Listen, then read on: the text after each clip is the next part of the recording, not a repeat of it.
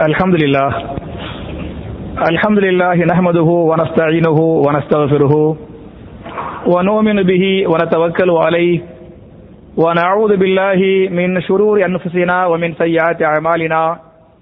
من يهده الله فلا مضل له ومن يضلل فلا هادي له. وأشهد أن لا إله إلا الله وحده لا شريك له. وأشهد أن محمدا عبده ورسوله. اللهم صل على محمد وعلى آل محمد كما صليت على إبراهيم وعلى آل إبراهيم إنك حميد مجيد. اللهم بارك على محمد وعلى آل محمد كما باركت على إبراهيم وعلى آل إبراهيم إنك حميد مجيد. أعوذ بالله من الشيطان الرجيم. بسم الله الرحمن الرحيم.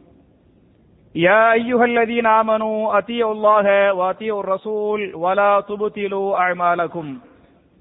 قال رسول الله صلى الله عليه وسلم بلغوا عني ولو آية رواه البخاري கண்ணியத்திற்குரிய சகோதர சகோதரிகளே அல்லாஹுடைய ஆலயத்தில் மார்க்கத்தின் முக்கியமான கடமையை நிறைவேற்றுவதற்காக நாம் எல்லாம் இங்கே ஒன்று கூறுகிறோம் இப்படிப்பட்ட நல்ல சந்தர்ப்பத்தில் அடிமை இந்தியாவும் சுதந்திர இந்தியாவும் என்ற தலைப்பில் சில விஷயங்களை உங்களோடு பரிமாறிக்கொள்ள நான் ஆசைப்படுகிறேன்.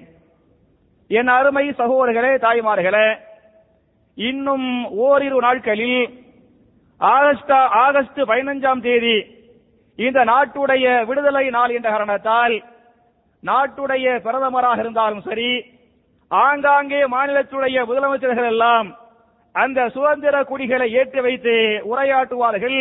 அதை நம்ம எல்லாரும் அடிக்கடி வந்து கேள்விப்பட்டிருக்கிறோம்.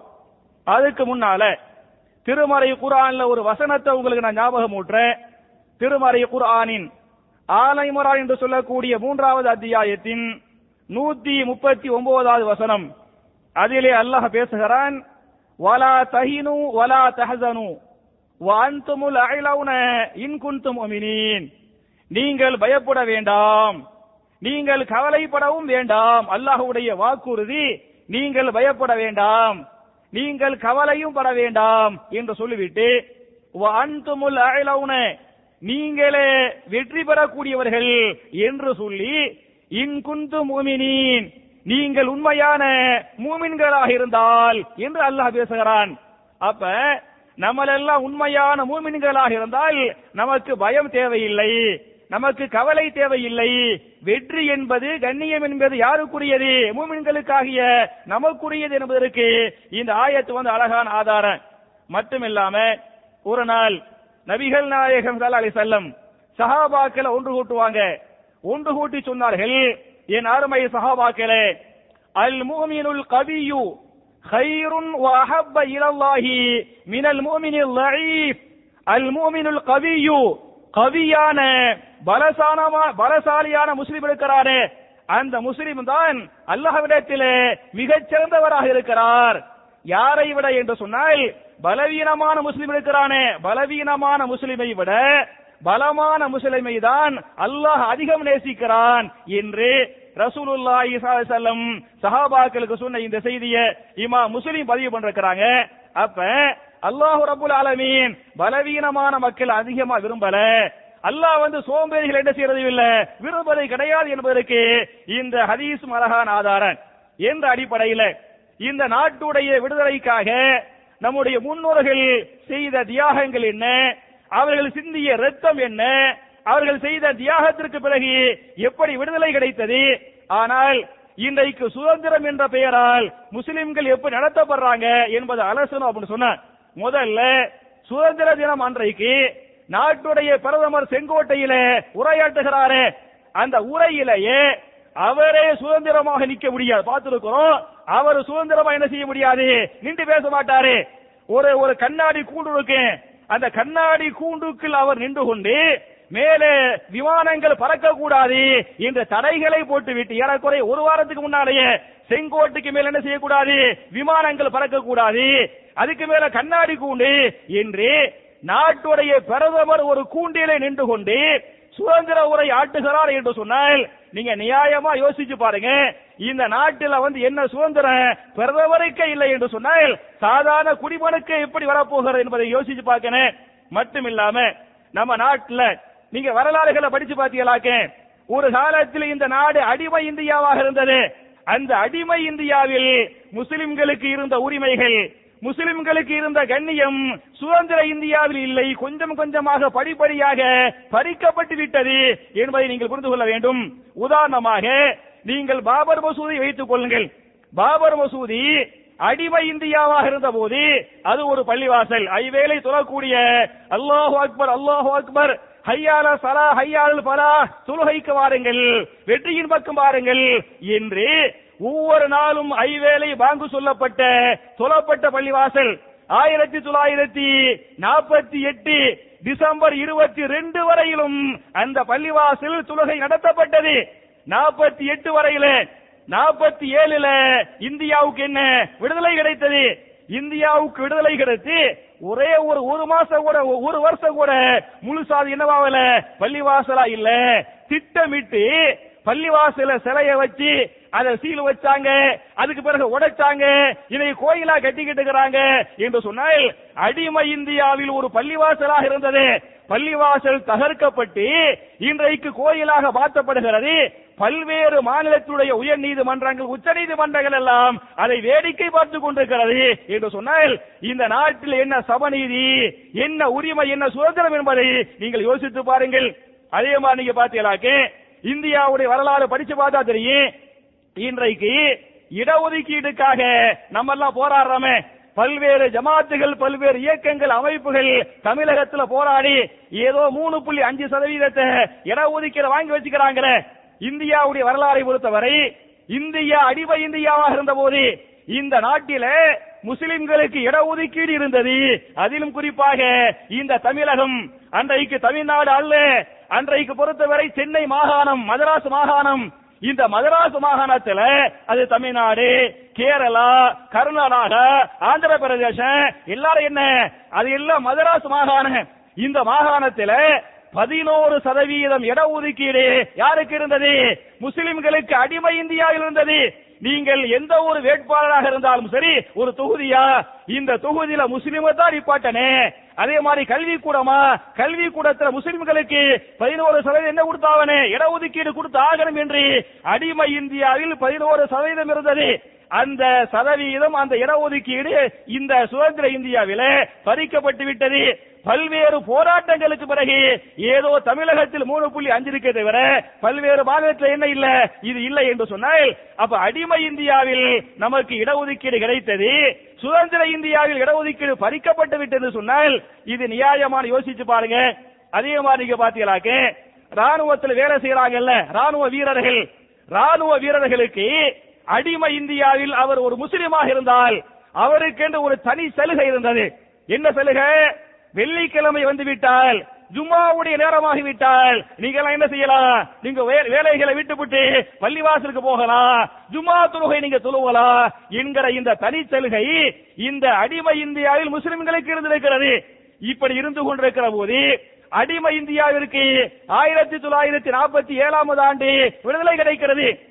விடுதலை கிடைத்து பல்வேறு ஆண்டுகளாக இந்த உரிமை முஸ்லிம்களுக்கு நீடித்துக் கொண்டே இருந்தது. இதுவரை ஆயிரத்தி தொள்ளாயிரத்தி நாற்ப ஆயிரத்தி தொள்ளாயிரத்தி தொண்ணூத்தி இரண்டாவது ஆண்டில நரசிம்மராவ் பிரதமராக இருந்தாரு. நரசிம்மராவ் பிரதமராக இருக்கிற போது அவர் உத்தரவு போடுகிறார். இந்த உரிமை முஸ்லிம்களுக்கு இனிமேல் கிடையாது. எப்படி ஒரு ஹிந்து எப்படி ஒரு கிறிஸ்தவர் தன்னுடைய வேலைகளை விட்டுவிட்டு பள்ளிவாசலுக்கு போக மாட்டாரோ அதே மாதிரி முஸ்லிம்கள் என்ன செய்யக்கூடாது? பள்ளிவாசலுக்கு போகக்கூடாது என்று சொல்லி ஒரு ராணுவ வீரன் ராணுவ தளபதிகள் எல்லாம் ஜும்மாவுக்கென்று பள்ளிவாசலுக்கு போயிட்டு இருந்தாங்களே அடிமை இந்தியாவில் வெள்ளக்கார அனுமதி கொடுத்தானே வெள்ளக்கார கொடுத்த அனுமதியை சுதந்திர இந்தியாவில் நரசிம்மராவால் பறிக்கப்பட்டு விட்டது என்று சொன்னால் அப்ப இது என்ன நியாயம் என்று யோசிச்சு பாருங்க. அதே மாதிரி பாத்தீங்களாக்கு இத சமீப காலமாக மாட்டை மையமாக வைத்து ஏராளமான அப்பாவிகள் ஏராளமான முஸ்லிம்கள் கொல்லப்படுறாங்க. நான் கேட்கிறேன் ஏறக்குறைய இதுவரை எனக்கு நான் படிச்ச பேப்பர் பிரகாரம் பாத்தீங்களாக்கு இருபத்தி எட்டு பேர் நான் வந்து போன மாசத்துக்கு போன மாசம் உள்ள செய்தியை சொல்றேன். இதுவரையிலும் கொல்லப்பட்ட மாட்டை மையமாக வைத்து இவங்க மாட்டுக்கறி சாப்பிடுறாங்க இவங்க மாட்டை வளர்க்கிறாங்க இவங்க மாட்டை வச்சுக்கிறாங்க என்றெல்லாம் சொல்லி கொல்லப்பட்ட மக்கள் மாத்திரம் இருபத்தி எட்டு பேர் இந்த இருபத்தி எட்டு பேர்ல இருபத்தி நாலு பேர் முஸ்லிம்கள். மாட்டை மையப்படுத்தி கொலை பண்றான் அதுல வந்து இருபத்தி நாலு பேர் என்ன? முஸ்லிம். நாலு பேர் என்ன? தாழ்த்தப்பட்ட தலித் சமுதாயத்தை சேர்ந்த அப்பாவி இந்துக்கள் இதுல தாறுமாறா கொல்லப்பட்டாங்களே. அகிலாக்கிலிருந்து கடைசியாக ஜுனைது என்று சொல்லக்கூடிய ஒரு பையன் கொல்லப்பட்டாரு அது மாதிரி கொல்லப்படுகிற போது நாட்டுடைய பிரதமரோ நாட்டுடைய உள்துறை அமைச்சர்களோ நாட்டுடைய பாதுகாப்புத்துறை அமைச்சரோ அவங்க வீட்டுக்கு போனாங்களா? ஆறுதல் சொன்னாங்களா? அரசாங்கம் உதவி செஞ்சாங்களா? ஒண்ணும் பண்ணல. ஆனால் சமீபத்தில் கேரளாவுல ஒரு ஆர்எஸ்எஸ் சார்ந்த ஒரு அமைப்பை சார்ந்த ஒரு சாதாரண ஒருவன் கொல்லப்படுகிறான். அவன் கொல்லப்பட்ட உடனே உடனே அந்த மாநிலத்துடைய கவர்னர் இருக்கிறாரு. கவர்னர் உடனே அறிக்கை கேட்கிறாரு. யார்கிட்ட கேட்கிறாரு? ரெண்டு பேர்ட்டு கேட்கிறாரு. உன்னே சிஎம் உள்துறை அமைச்சரின் சார்பாக சிஎம் என்ன செய்யணும்? அறிக்கை தாக்கல் செய்யணும். அது சிஎமுக்கு உத்தரவு. சிஎம் உடைய மாத்திரம் அல்ல போலீசுடைய டிஜிபி இருக்கிறாரு. நேரடியாக கவர்னர் டிஜிபிக்கு உத்தரவு போடுகிறார். டிஜிபி இருபத்தி நாலு மணி நேரத்துக்குள்ள என்ன செய்யணும் இந்த மாநிலத்தில் சட்ட ஒழுங்கு பாதுகாப்பாக இருக்கிறது சட்ட ஒழுங்கு பேணப்படுகிறது. என்ற அறிக்கையை என்ற கொடுத்து தாக்கல் பண்ணுங்க. என்று கேரளாவுடைய கவர்னர் உத்தரவு போடுகிறார் என்று சொன்னால் அவ ஏராளமான அப்பாவி மக்கள் மாட்டுக்காக கொல்லப்பட்டாங்களே. அப்ப எந்த கவர்னர் வரல? எந்த உத்தரவு கேட்கல? அவர்கள் ஒரு ஆள் கொல்லப்பட்டாங்களே. அதை கேட்கிறாங்க.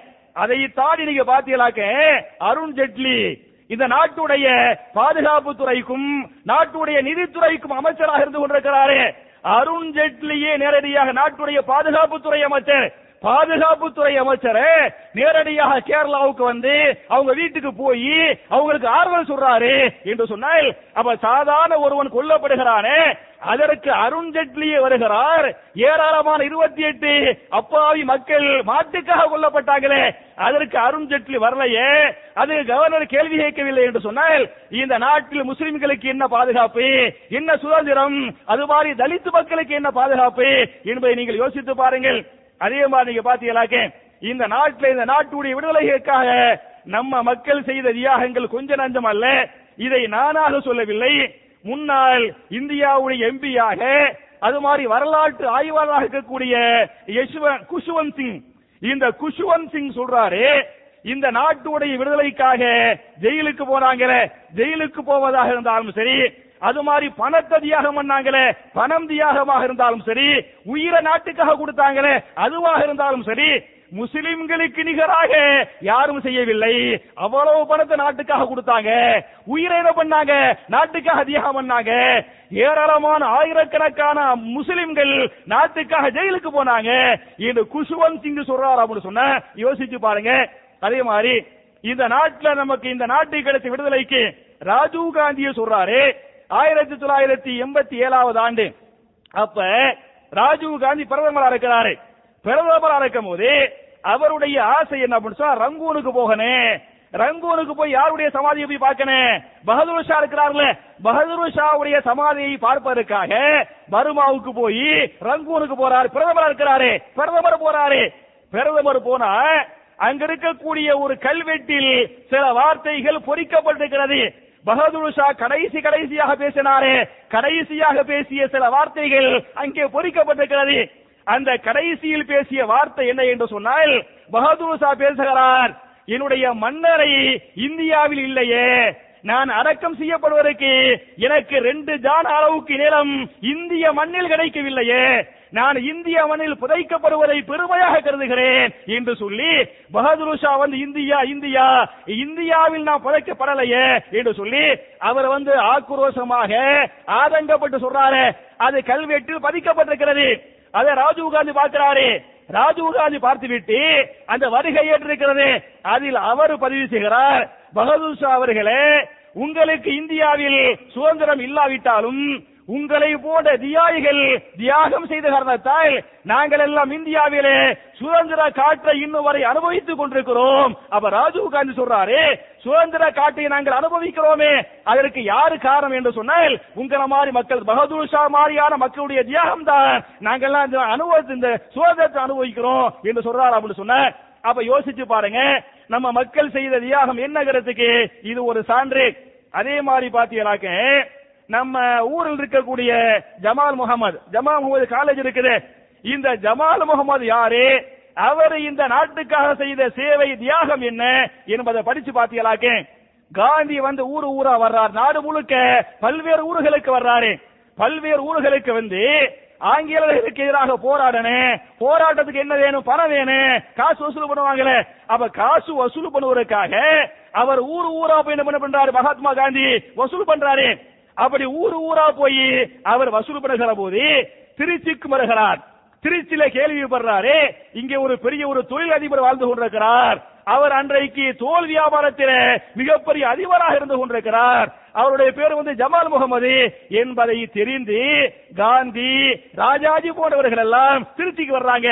ஜமால் முகமது சந்திக்கிறாங்க. அவங்கள சந்திச்சு இந்த நாட்டுடைய விடுதலைக்காக பணம் தேவை இருக்கிறது நம்ம எல்லாம் போராட்டம் பண்ணனே. நீங்க எல்லாம் வசதி படைச்சவங்க. நீங்க காசு கொடுங்க என்று மகாத்மா காந்தி யார்கிட்ட காசு கேட்கிறாரு? ஜமால் முகமது சாஹிப் வந்து காசு கேட்கிறாங்க. காசு கேட்டா ஜமால் முகமது சாஹிப் எவ்வளவு காசு கொடுத்தாங்கிறத வந்து அதாவது வி என் சாமி என்று சொல்லக்கூடிய ஒரு பெரியவர். வி என் சாமி இந்திய விடுதலை போரில் முஸ்லிம்களுடைய பங்கு என்ற அந்த பெரிய ஒரு புத்தகத்துல நூத்தி பதினெட்டாவது பக்கத்துல இந்த வரலாறை பதிவு பண்றாரு. ஜமால் முகமது சாஹிப் பணம் கொடுத்தாங்களே. பண மாத்திரம் எவ்வளவு என்று சொன்னால் குறிப்பிட்ட ஒரு தொகையை கொடுக்காம அதாவது நிரப்பப்படாத செக்கை கழிச்சு என்ன பண்றாரு? காந்தி கையில கொடுக்கிறார். காந்தி கையில கொடுத்து இந்த செக்கை நீங்க வச்சுக்கிறீங்க எவ்வளவு தேவைன்னு நீங்களே முடிவு பண்ணுங்க. நீங்களே செக் என்ன பண்ணுங்க? ஃபில் பண்ணிக்கிறீங்க என்று அவர் சொல்கிறார். அப்ப ஆச்சரியப்பட்டு காந்தி ஆச்சரியப்பட்டு கேள்வி கேட்பாரு இந்த மாதிரி நிரப்பப்படாத செப்கா நான் பிர்லாட்ட போய் கேட்டேன். பிர்லாவே இப்படி சொல்லலையே. பிர்லாவே சாதாரண தொகத்தால கொடுத்தாரு. நீங்க எவ்வளவு போட சொல்றீங்க? என்ன மகாத்மா காந்தி கேட்க அதற்கு யூசுப் அவருக்கு ஜமால் முகமது அவர்கள் நீ உங்களுக்கு என்ன தேவை எவ்வளவு தேவை நீங்க முடிவு பண்ணுங்க நீங்க எடுத்துக்கிறீங்க என்று சொல்ல அப்ப அன்றைக்கு ஏறக்குறைய ஆயிரத்தி தொள்ளாயிரத்தி ஆறாவது ஆண்டு ஒரு லட்சம் ரூபாய்.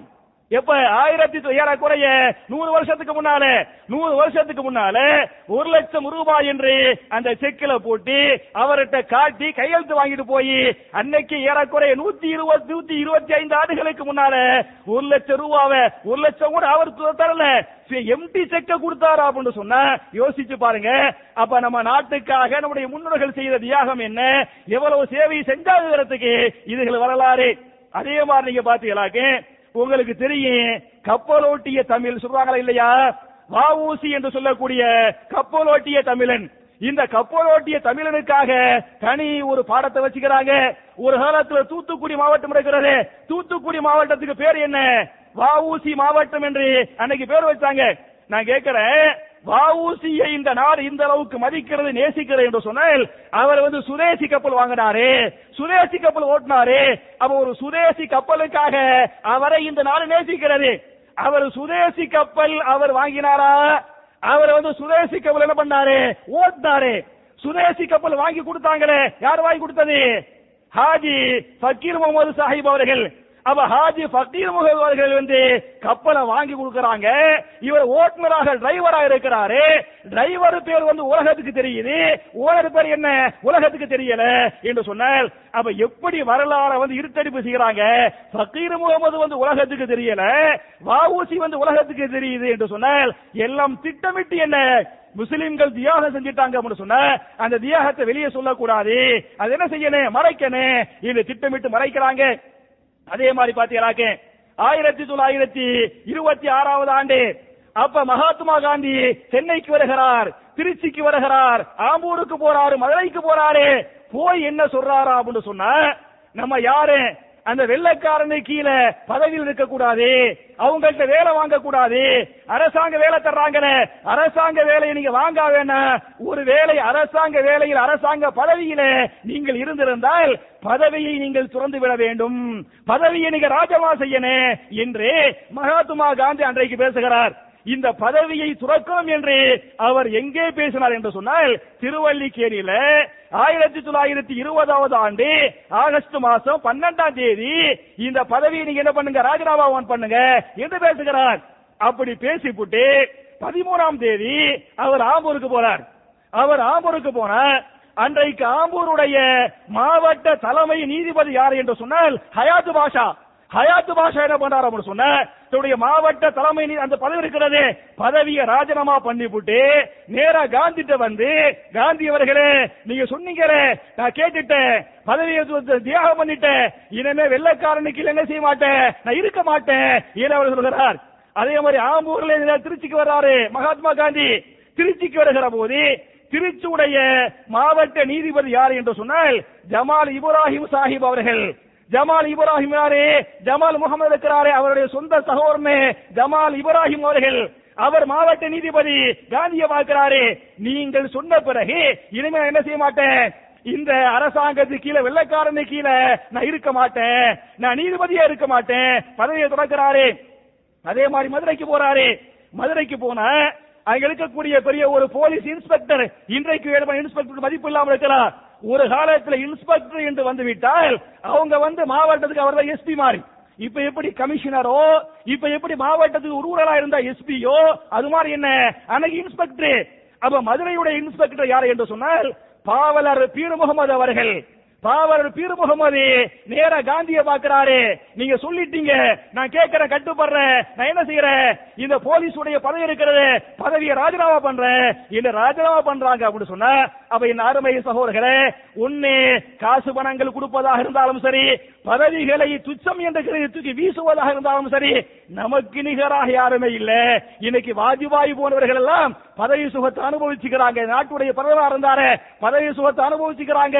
அனுபவிச்சது மாத்திரமல்ல யாரெல்லாம் போராடுறாங்க போராடுகள் யார் என்று சொல்லி வெள்ளக்காரனுக்கு காட்டி கொடுத்தார்கள் என்று சொல்லி பல்வேறு நீதிமன்றங்கள் தீர்ப்பாக சொல்லிருக்கிறது அப்ப வாஜ்பாய் போன்றவர்கள் எல்லாம் காட்டி கொடுத்தாங்களே காட்டி கொடுத்தவர்கள் எல்லாம் தேசவாதிகள் அதெல்லாம் தேசியத்துடைய பிரதமர் என்று அறிவிக்கப்பட்டிருக்கிறது. நம்ம எல்லாம் போராடினமே நம்ம ரத்தத்தை சிந்தனமே உயிரை கொடுத்தமே நம்ம எல்லாம் தீவிரவாதிகளாக இந்த நாடு சித்தரிக்கிறது என்று சொன்னால் இது எந்த வகையில் நமக்கு வந்து நியாயம் என்று யோசிச்சு பாருங்க. அதே மாதிரி நீங்க பாத்தீங்களாக்கு பொதுவாக வரக்கூடிய எல்லா வரலாறுகள்லையும் வரலாறு வந்து மறைக்கப்படுகிறது. வரலாறு வந்து இருட்டடிப்பு செய்யப்படுகிறது என்பதை நீங்கள் புரிந்து கொள்ள வேண்டும். இந்த வரலாறு மறைப்பு என்பது வரலாறு இருட்டடிப்பு என்பது ஏதோ இன்னைக்கு நேற்று இல்ல. ஆயிரத்தி தொள்ளாயிரத்தி எண்பத்தி ஏழு எண்பத்தி ஏழு ராஜீவ் காந்தி பிரதமராக இருந்தாரு. ராஜீவ் காந்தி வந்து பிரதமராக இருக்கிற போது என்ன பண்ணுவாங்க இன்னைக்கும் இருக்குது. நாட்டுடைய பிரதமர் என்ன பேசுகிறாரோ என்ன எழுதுகிறாரோ அது ஒவ்வொரு மூணு மாசத்திலையும் அது என்ன செய்வாங்க? ஒரு புத்தகமாக வெளியிடுவாங்க. பிரதமர் பேசுவது பதிவாக. பிரதமருடைய எழுத்து என்னவாகும்? பதிவாக. ஜனவரி பிப்ரவரி மார்ச் மார்ச் கடைசியில அவர் பேசிய தொகுப்பு என்ன செய்யும்? பிப்ரவரியில வந்து வெளியே வந்துடும் அது மாதிரி ஒவ்வொன்றையும் பண்ணிக்கிட்டு இருக்கிறாங்க. இதுல நீங்க பாத்தீங்களாக்க இந்த ஆயிரத்தி தொள்ளாயிரத்தி எண்பத்தி ஏழுல ராஜீவ் காந்தி வந்து பகதூர் ஷா கிட்ட போனாரு. அவருடைய கபிரஸ்தானுக்கு போனாரு. பகதூர் ஷாவை பாராட்டினாரு. அதை நீங்க வாங்கி பரிசு பார்த்தீங்களாக்க அவர் என்றைக்கு போனார் என்று சொன்னால் அதாவது எண்பத்தி ஏழு டிசம்பர் மாசம் பதினாறாம் தேதி அவர் போய் பகதூர் ஷாவை பாராட்டுறாரு. ஆனால் தகவல் ஒலிபரப்புத்துறை அமைச்சகத்தில் நம்ம அதை கேட்டு வாங்கி படிச்சு பார்த்தோமாக்க ராஜீவ் காந்தி பதினாறாம் தேதி போனாரு. அது இல்லாம பதினஞ்சோடு க்ளோஸ் பண்ணி வச்சுக்கிறாங்க நீங்க வேணா அதாவது தகவல் உரிமை சட்டம் நீங்க கேட்டு வாங்கலாம். தகவல் உரிமை சட்டத்துல இந்த டேட்டை போட்டு இந்த டேட்ல பிரதமர் போனா அதை பத்தி ஒரு அறிக்கை தாக்கல் பண்ணுங்க அப்படின்னு சொன்ன ஒரு ஒரு மாசத்துல உங்க வீட்டுக்கு தபால் வரேன். அதை நீங்க வாங்கி படிச்சு பாருங்க. அவர் டிசம்பர் பதினாறாம் தேதி போனாரு பிரதமர் போனாரு. அதெல்லாம் பேசிக்கிறாரு. அதெல்லாம் இன்றைக்கு என்ன இல்லை கிடையாது. டிசம்பர் பதினைஞ்சாம் தேதியோடு அந்த அறிக்கையை வந்து க்ளோஸ் பண்ணிட்டாங்க என்று சொன்னால் அப்ப இந்த நாடு வந்து எதை நோக்கி போகிறது? முஸ்லிம் தியாகத்தை வந்து வெளியே சொல்லக்கூடாது என்று எப்படி மறைக்கிறாங்கிறதுக்கு இந்த வரலாறு சான்றா இல்லையா? அதே மாதிரி பாத்தீங்களாக்கே பிஏ வரலாறு எந்த யூனிவர்சிட்டியாக இருந்தாலும் சரி பிஏ வரலாறு. பிஏ வரலாறுல மாப்பில்லாவுடைய கிளர்ச்சி அந்த மாப்பிள்ளா மலபார் முஸ்லிம்கள் மலபாரி முஸ்லிம்கள் நாட்டுக்காக போராடினாங்களே அந்த போராட்டம் அந்த போராட்டத்தை எப்படி பதிவு பண்றாங்க என்று சொன்னால் அது ஒரு மத கலவரம் மலபார் முஸ்லிம்கள் இந்துக்களை கொலை செய்த கலவரமாக இருக்கிறது என்று சொல்லி பிஏ வரலாறுல இன்னைக்கு என்ன செய்கிறது? பதிவு செய்கிறது. இன்னைக்கு வரலாறு படிக்கிறாங்களே. வரலாறு படிக்கும் போது அது எப்படி போடுவாங்க? அது ஒரு மாப்பில்லா கலவர மலபார் முஸ்லிம்கள் தமிழகத்துக்கு வந்து இங்க இருக்கக்கூடிய இந்துக்களை கொலை பண்ணாங்க என்று எழுதி வச்சுக்கிறாங்க. அதே மாதிரி பாத்தீங்கன்னாக்கு அஞ்சாம் கிளாஸ் ஆயிரம் பத்தாம் அஞ்சாம் வகுப்பு ஆறாம் வகுப்பு புத்தகம். அதுல நீங்க படிச்சு பாத்தீங்களாக்கு ஆரியர்களின் வருகை. ஆரிய மக்கள் வந்தாங்கல்ல? ஆரிய மக்களுடைய வருகைய எப்படி? ஆரியர்களின் வருகை என்று பதிவு பண்றாங்க. முகலாய மக்கள் வந்தாங்களே அதை எப்படி என்று சொன்னால் முகலாய மன்னர்களின் படையெடுப்பு. அப்ப முஸ்லிம் என்று வந்துவிட்டால் அது வந்து படையெடுப்பான் ஆரியன் என்று வந்துவிட்டால் படையெடுத்து அவன் வந்தாலும் என்ன இல்ல? படையெடுப்பு என்ற வார்த்தையை தூக்கி விட்டு வருகை என்று போடுறாங்கன்னு சொன்ன அவன் மொத்தமா வரலாறு என்ன பண்ணிட்டாங்க? முழுசாவே பாத்திட்டாங்க வரலாற மாத்திட்டாங்க நான் சொல்லல. முன்னாள் சுப்ரீம் கோர்ட்டுடைய முன்னாள் நீதிபதி மார்க்கண்டைய கட்சிய ஒரு அதாவது சிஎன்என் சிஎன்என் டிவியில ஒரு ஒரு பேட்டி கொடுக்கிறாரு. அந்த பேட்டியில சொல்றாரு இந்தியாவுடைய வரலாறுகள் எல்லாம் தலைகளாக புரட்டப்பட்டு விட்டது. முஸ்லிம்கள் தியாகங்கள் எல்லாம் மறைக்கப்பட்டு விட்டது. இந்த நாடு இந்த அரசாங்கம் முஸ்லிம்க்கு எதிராக சதி செய்கிறது என்று நாட்டுடைய சுப்ரீம் கோர்ட்டுடைய நீதிபதியை பகிரங்கமாக பேசுறார் என்று சொன்னால் இதான் நம்ம நிலைமை. மட்டும் இல்லாம நீங்க பத்திரிகையை படிச்சு பாருங்க. எந்த பத்திரிகை நீங்க படிச்சு பார்த்தாலே உதாரணமா நம்ம ஆளுக்கு ஒரு தப்பு செய்து விட்டால் தீவிரவாதி. இந்த தீவிரவாதி என்கிற இந்த வார்த்தை ஏதோ யாருக்கு மட்டும் சொந்த? முஸ்லிம்களுக்கு மட்டும் சொந்தமாக தீவிரவாதிகள் போடுறாங்க. நான் கேட்கிறேன் இதோ முஸ்லிம் அல்லாத மற்றவர்கள் எவ்வளவு பெரிய குண்டுகளை வச்சாலும் சரி எவ்வளவு பேரை சாகடித்தாலும் சரி எப்படி போடுறாங்க? உல்ஃபா தீவிரவாதிகள் மாவோயிஸ்ட் தீவிரவாதிகள் நக்சலைட் தீவிரவாதிகள் அப்ப அவங்கள மட்டும் முஸ்லிம் என்றால் ஹிந்து என்று போடுவது இல்லை. அது மாதிரி அவங்க சார்ந்த மதத்தையோ ஜாதியோ போடுவது இல்லை. உல்ஃபாங்கிறாங்க மாவோயிஸ்ட்ங்கிறாங்க. நான் கேட்கிறேன் நீங்க வீரப்பனை வச்சுக்கிறீங்க. வீரப்பன் தீவிரவாதியா இல்லையா?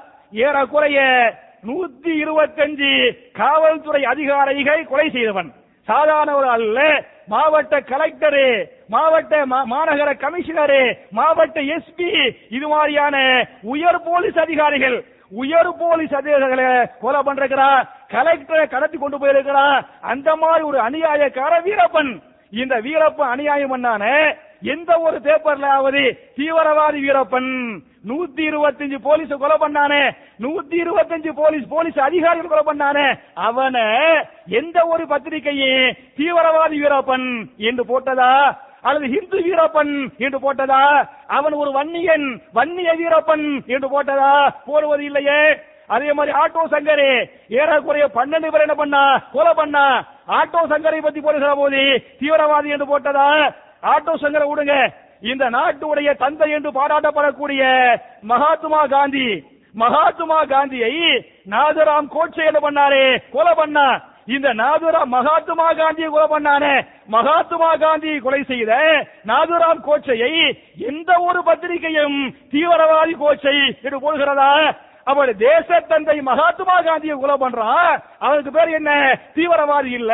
சாதாரண ஒன்றை ஒரு முஸ்லிம் செய்து விட்டால் அவர் ஒரு தீவிரவாதி இஸ்லாமிய பயங்கரவாதி என்று பத்திரிகை போடுகிறது. அதே மாதிரி பாத்தீங்களாக்கு பிரபாகரன் ராஜீவ் காந்தி கொலை பண்ணிருக்கிறாங்க. ராஜீவ் காந்தியை கொலை பண்ணது விடுதலை புலிகள் தான் என்று இந்த நாட்டுடைய சுப்ரீம் கோர்ட் திருப்பு சொல்லிருக்கிறது.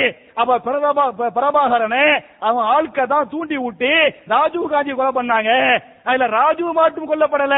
ராஜுவோடு சேர்த்து பதினெட்டு பெரிய அதிகாரிகள் கொலை பண்ணாங்க. மொத்தம் பத்தொன்பது பேரு. பத்தொன்பது பேர்ல ஒரு ஆள் தான் ராஜுவே. அப்ப பதினெட்டு பேர் அதிகாரிகள் என்ற காரணத்தால அவங்க பேர் வெளியே வரல.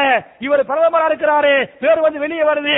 அப்ப ஏறக்குறைய நாட்டுடைய பிரதமராக இருந்த பெரிய பெரிய குடும்பத்துடைய தலைவராக இருந்த பெரிய பெரிய அதிகாரிகளாக இருந்த ஒரு பத்தொன்பது பேரை இந்த பிரபாகரன் குரூப் வந்து கொலை பண்ணுகிறது. என்னைக்காவது எல்டிடி தீவிரவாத அமைப்பு என்று பத்திரிகை போடுகிறதா? அவனுக்கு வக்காலத்து வாங்குறான். விடுதலை புலிகளை பண்ற வக்காலத்து வாங்குறான். அப்ப ராஜீவ் காந்தியை கொலை பண்றான் அவன் தீவிரவாதி இல்ல. இந்திரா காந்தியை கொலை பண்றான் அவன் தீவிரவாதி இல்ல. மகாத்மா காந்தியை கொலை பண்றான் அவன் தீவிரவாதி இல்ல. இருபத்தி நூத்தி இருபத்தி அஞ்சு போலீஸிய கொலை பண்றான் அவன் தீவிரவாதி இல்ல. பன்னெண்டு பேரை வச்சிருக்க பண்றான் ஆட்டோ சங்கரே. கொலை பண்ணி சவத்துக்குள்ள வச்சிட பண்றான் கவுசன் ஆக்குறான். கீழே வந்து அடக்கம் பண்ணாம இப்படி அடக்கம் பண்றான் பாடி பாடியா வச்சு செவத்தை வச்சு அடைச்சு போலீஸ் கண்டுபிடிக்க முடியாத அளவுக்கு அந்த ஆட்டோ சங்கர் வந்து பண்றான் அவன் தீவிரவாதி இல்ல.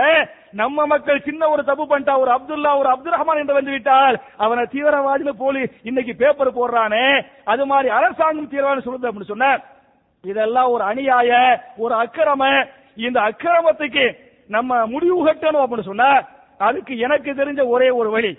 அந்த வழியை திருமறை கூட அல்ல சூரத்துல் மாயிதா என்று சொல்லக்கூடிய ஐந்தாவது அத்தியாயத்தின் ஐம்பத்தி ஆறாவது வசனத்தில அந்த வழியை அல்லாஹ் பதிவு செய்கிறான் ரெண்டே ரெண்டு ஆயத்துக்கு இதுக்கு பரிகாரமாக இதுக்கு தீர்வாக மாயிதாவுடைய ஐம்பத்தி ஆறு அதே மாயிதாவுடைய ஐம்பத்தி நாலு இந்த ரெண்டு ஆயத்தை நீங்க படிச்சு பாருங்க அதிலே அல்லாஹ் பேசுகிறான் ومن يتولى الله ورسوله والذين آمنوا فإن حزب الله هم الغالبون ஒமையத்த வல்லல்லாஹ வரசூலஹு யார் அல்லாஹவையும் அல்லாஹ்வுடைய ரசூலையும் மூமின்களையும் தன்னுடைய நேசராக ஆக்கி கொண்டார்களோ சரியா? நம்முடைய நேசர்கள் யார் என்று சொன்னால் யார் ஆக்கிக்கிறனே? முதல்ல அல்லாஹ் ஆக்கனே. ரெண்டாவது யாரு? ரசூல்லா ஆக்கனே. மூணாவது யாரு? வல்லதீன் ஆமானு ஈமான் கொண்ட மூமின்களை யார் நேசர்களா ஆக்கி கொண்டார்களோ ஃபைன் ஹிஸ்பல்லா அவர்களே அல்லாஹ்வுடைய படை வீரர்கள். அவர்களே வெற்றி பெறக்கூடிய மக்கள் என்று அல்லாஹ் பேசுகிறான். அப்ப என் அருமை சகோதரர்களே இந்த தீவிரவாத முத்திரை திரை துளைக்கப்பட வேண்டும் என்று சொன்னால் நம்முடைய நேசன் யார் என்று சொன்ன ஒன்னு அல்லாஹ் இரண்டாவது ரசூலுல்லா மூணாவது யாரு? முஸ்லிம்கள். முஸ்லிம்களை வந்து உயிருக்கு உயிரா நேசிக்கனே என்பதை புரிந்து கொள்ள வேண்டும்.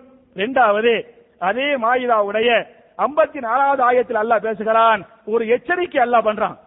முஸ்லிம்களே நீங்கள் என்னை பயந்து கொள்ளுங்கள் நீங்கள் அநியாயங்கள் அக்கிரமங்களை எல்லை மீறி செய்துவிட்டால் நான் உங்க எல்லாரையும் அழிச்சிருவேன் அல்லாஹ் சொல்றான் யா ஐயுகல்லதீன் ஆமனு மை எழுத்தத்த மின்கும் அந்தீனிஹி فسوف يأتي الله بقوم يحبهم ويحبونه أذلة على المؤمنين عزة على الكافرين يجاهدون في سبيل الله ولا يخافون لومة لائم ذلك فضل الله يؤتيه من يشاء والله واسع عليم யா ஐயுகல்லதீன் ஆமனு ஈமான் கொண்ட மக்களே விசுவாசிகளே என்று அல்லாஹ் அழைத்து மை எடுத்தத்த மினுக்கும் அந்தீனிகி யார் தன்னுடைய மார்க்கத்தை மாற்றிக் கொண்டார்களோ தன்னுடைய மார்க்கத்தை யார் மாற்றிக் கொண்டார்களோ அந்த முஸ்லிம்கள் புரிந்து கொள்ளட்டும். ஃபசௌஃப யஅத்தில்லாஹு பிகௌமின். அவர்களை அல்லாஹ் அழித்து விட்டு அவர்களிடத்தில் வேற ஒரு சமுதாயத்தை அல்லாஹ் உருவாக்குவான். வேற ஒரு மக்களை அல்லாஹ் படைப்பான். நம்ம எல்லாம் தப்புகள் லிமிட்டுக்கு மேல பண்ணிட்டோம் அப்படின்னு சொன்னா அல்லாஹ் என்ன செய்வானா? அதாவது இறக்கி ஒட்டுமொத்தமா அழிச்சிருவான் ஒட்டுமொத்தமா அழிச்சு போட்டு வேற ஒரு முஸ்லிம்கள் அல்லாஹ் என்ன செய்வான் படைப்பான். அந்த முஸ்லிம்கள் எப்படி இருப்பாங்கன்னு சொல்லிட்டு அவங்களுடைய நாலு பண்புகளை இந்த வசனத்திலே அல்லாஹ் பதிவு செய்கிறான். அந்த நாலு பண்புகளுக்கு சொந்தக்காரர்களாக நம்மை ஆக்கிக் கொள்ள வேண்டும்.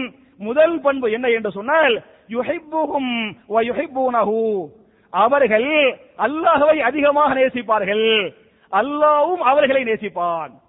சரியா? அப்ப மொ- எப்படி சஹாபாக்கள் நேசித்தாங்களே சஹாபாக்களுக்கு பெரிய பெரிய வெற்றி எல்லாம் கொடுத்தானே. பாரசீகத்துக்கு போனாங்க. வெற்றி.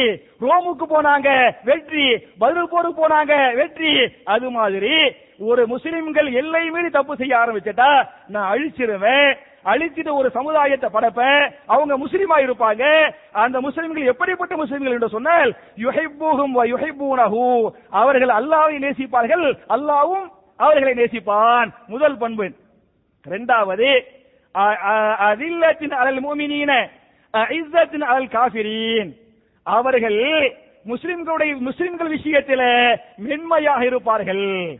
அந்த முஸ்லிம்கள் பிற முஸ்லிம்கள்ட்ட அன்பு காட்டுவாங்க பாசம் காட்டுவாங்க மென்மையா இருப்பாங்க. அதே சமயத்தில் யார் இஸ்லாத்தின் எதிரிகளோ அவர்கள்ட்ட வந்து கடுமை காட்டுவாங்க. இன்னைக்கு நம்ம பாக்குறாமே நமக்குள்ளேயே சண்டைகளக இங்க ஒரு சண்டை அங்க ஒரு சண்டை அங்க ஒரு சண்டை. இவன் இவன முஸ்லிம் அவன் என்ன முஸ்லிம்? இயக்கங்கள் ஜமாத் வேறுபட்டிருக்கலாம். எல்லாரும் முஸ்லிம். முஸ்லிம்கள் முஸ்லிம்களை மோதிக்கிறோமே. அந்த மாதிரி மோதாம முஸ்லிம்கள் மென்மையாக ஒற்றுமையாக பாசமாக இருப்பார்கள். யார் இஸ்லாத்தின் விரோதிகளோ அவங்க என்ன பண்ணுவாங்க? கடுமை காட்டுவாங்க. இது இரண்டாவது பண்பு. மூணாவது பண்பு என்ன என்று சொன்னால் யுஜாஹிதூன ஃபீ சபீலில்லாஹ். அல்லாஹ்வுடைய பாதையிலே அறப்போர் செய்வார்கள். மூணாவது பண்பு. நாலாவது பண்பு. வலா யகாஃபூன லௌமத லாயும். யாரும் அநியாயமாக விமர்சிக்கிறானே அந்த விமர்சனத்திற்கு அஞ்ச மாட்டார்கள். அல்லாவுக்கு தான் பயப்படுவாங்களே தவிர மத்தவன் இவன் குறை சொல்லுவானோ அவன் குறை சொல்லுவானோ என்பதுக்கு என்ன பண்ண மாட்டாங்க பயப்பட மாட்டாங்க. இந்த மாதிரி நாலு பண்பு உள்ளவங்களாக நான் என்ன செய்வேன்? உங்களை அழிச்சு போட்டு வேற சமுதாயத்தை படைச்சு இந்த மாதிரி ஆக்கிடுவேன் என்று அல்லாஹ் பேசுகிறான். அப்ப என் அருமை சகோதரர்களே இந்த நாலு பண்புகள்ல மிக முக்கியமான பண்பு என்னன்னு சொன்ன அல்லாவை நேசிச்சு அல்லாவுடைய ரசூலை நேசிப்பிச்சு போட்டு நம்ம எல்லாம் என்ன செய்யணுமா? அன்பா இருக்கனே நம்ம எல்லாம் பாசமா இருக்கனே நம்ம எல்லாம் ஒற்றுமையா இருக்கனே என்பதை சொல்லி சஹாபாக்கள் அன்பா பாசமா இருந்தாங்களே ஒற்றுமையா இருந்தாங்களே எவ்வளவு பாச காட்டினாங்க என்பதற்கு ஒரே ஒரு வரலாறை மட்டும் சொல்லி என்னுடைய முதல் குத்துபாவை முடிக்கிறேன். அதாவது எறும்புக்கு போரு. எறும்புக்கு போல சஹாபாக்கள் கலந்துக்கிட்டாங்களே யாருக்கு எதிராக நடந்த போரு? ரோம். ரோம் வந்து பெரிய வல்லரசு வல்லரசு. அதுக்கு அதோடு சஹாபாக்கள் எறும்புக்குள்ள போர் செய்யறாங்க அந்த எறும்புக்குள்ள ஒரு சஹாபி வந்து ஷஹீதாக்கப்படுகிறாரு வெட்டி வெ- வெட்டப்படுறாரு உயிருக்காக போராடுறாரு ரத்தம் கொட்டுகிறாரு தண்ணி தண்ணிங்கிறாரு ஒரு சஹாபி தண்ணி கொண்டு வந்து கொடுக்க போவாரு அடுத்த ஒரு சஹாபி தண்ணி கைது செய்வாரு துடிப்பாரு அவர் தண்ணிக்குவாரு இவரும் தண்ணி அவரும் தண்ணி உடனே இவருக்கு தண்ணி கொடுத்தாங்களே. இவர் சொல்லுவாரு அவர்கிட்ட போய் தண்ணி கொடுங்க. எப்ப? உயிருக்கு போ- சக்கராத்துங்க. சக்கராத்து உயிருக்கு போராடுறாங்க. இந்த சஹாபி போராடுறாரு போராடுறாரு. அந்த சஹாபி போராடுறாரு. இல்ல அவர்கிட்ட போய் கொடுங்க அவர் அவர்கிட்ட போவாரு. மூணாவது சஹாபி தண்ணி தண்ணிங்க வாங்க. அவர்கிட்ட போங்கன்றவாரு. இவர் மூணாவது சஹாபிட போவாரு. மூணாவது சஹாபிட போகிற போது அவர் மரணித்து விட்டார்.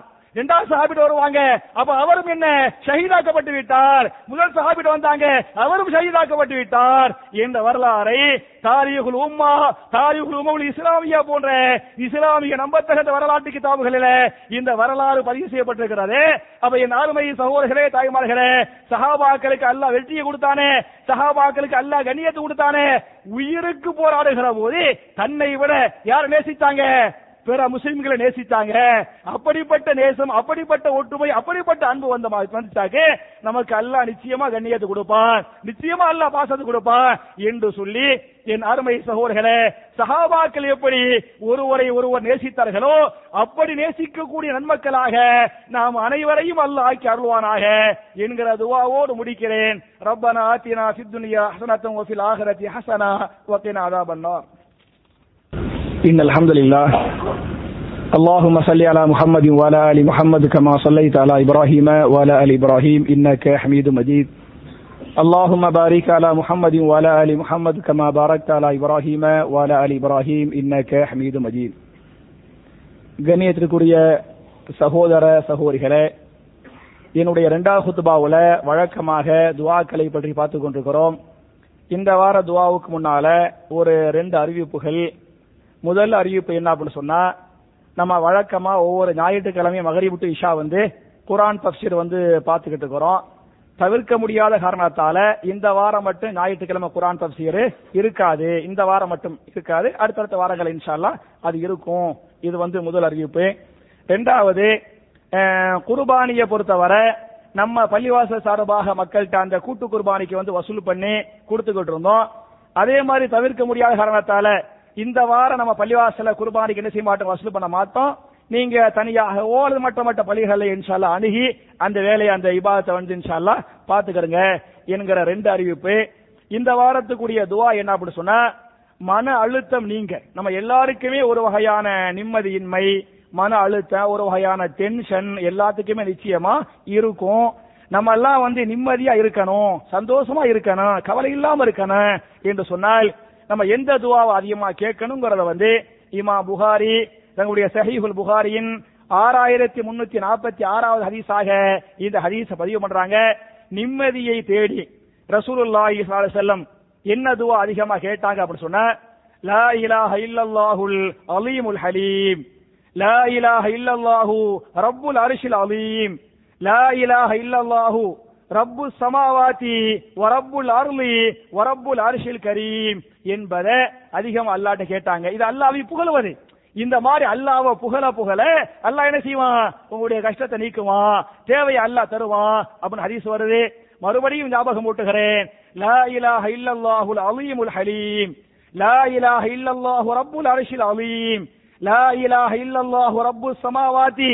வரப்புல் அருளி வரப்புல் அரிசில் கரீம் என்பது அந்த அழகான துவாவாக இருக்கிறது. துவாவுடைய பொருள் என்ன என்று சொன்னால் லா இலாஹ இல்லல்லாஹுல் அலீமுல் ஹலீம். அலீம் என்று சொன்னால் கண்ணியமிக்கவன். ஹலீம் என்று சொன்னால் பொறுமை உள்ளவன். பொறுமை உள்ளவனாகவும் கண்ணியமிக்கவனாகவும் இருக்கக்கூடிய அல்லாஹ்வை தவிர வணக்கத்திற்குரியவன் வேற யாரும் இல்லை. முதல் செய்தி. இரண்டாவது லா இலாஹ இல்லல்லாஹு ரப்புல் அரிஷில் அலீம். கண்ணியத்திற்குரிய அரிஷின் ரப்பாகிய அல்லாஹவை தவிர வேறு கடவுளே இல்லை. இரண்டாவது மூணாவது லா இலாஹ இல்லல்லாஹு ரப்பு சமாவாதி வரப்புல் அருவி வரப்புல் அரிஷில் கரீம். கண்ணியமிக்க அரிசின் ரப்பாகவும் பூமியின் ரப்பாகவும் வானங்கள் ரப்பாகவும் இருக்கக்கூடிய அல்லாஹவை தவிர வேறு கடவுளே இல்லை என்பதை ரசூலுல்லாஹி செல்லம் அதிகமா கேட்டாங்க கேட்க சொன்னாங்க. இது ஒரு தஸ்பீஹ் மாத்திரமல்ல இது அல்லாவிடத்தில் சொல்லக்கூடிய ஒரு துவாவாக இருக்கிறது. யார் இதை கேட்கிறாங்களோ அவங்களுடைய கஷ்டத்தை அல்லாஹ் நீக்குவான். அவங்களுக்கு மன அமைதி அல்லாஹ் தருவான்னு நபிகள் நாயும் சொல்லக்கூடிய இந்த ஹதீஸ இமா புகாரி பதிவு பண்றாங்க அவையின் அருமை சகோதரர்களே ரசூலுல்லாஹி செல்லம் இது போன்ற துவாக்களை சஹாபாக்களுக்கு சொல்லுகிற போது சஹாபாக்கள் எப்படி அந்த துவாக்களை மனப்பாடம் பண்ணாங்களோ அமல் செஞ்சாங்களோ பிற மக்களுக்கு எட்டி வச்சாங்களோ அது மாதிரி இது போன்ற நல்ல பல துவாக்களை மனப்பாடம் செய்யக்கூடிய நல்லவர்களாக நாம் அனைவரையும் அல்லாஹ் ஆக்கி நம்முடைய பாவங்களை மன்னித்து நம்முடைய இபாதத்துகளை எல்லாம் அல்ல அங்கீகரித்து நாளை மறுமையிலே மிக உயர்ந்த சொர்க்கமாகிய ஜன்னத்துல் ஃபிர்தௌஸிலே நபிமார்களோடு சஹாபாக்களோடு இது போன்ற நாம் அனைவரையும் அல்ல ஒன்று சேர்த்து வைப்பானாக. என்ற துவாவோடு முடிக்கிறேன் அல்லாஹும்ம ஐஸல் இஸ்லாம வல் முஸ்லிமீன் وأذل الشرك والمشركين ربنا آتنا في الدنيا حسنة وفي الآخرة حسنة وقنا عذاب النار وآخر دعوانا أن الحمد لله رب العالمين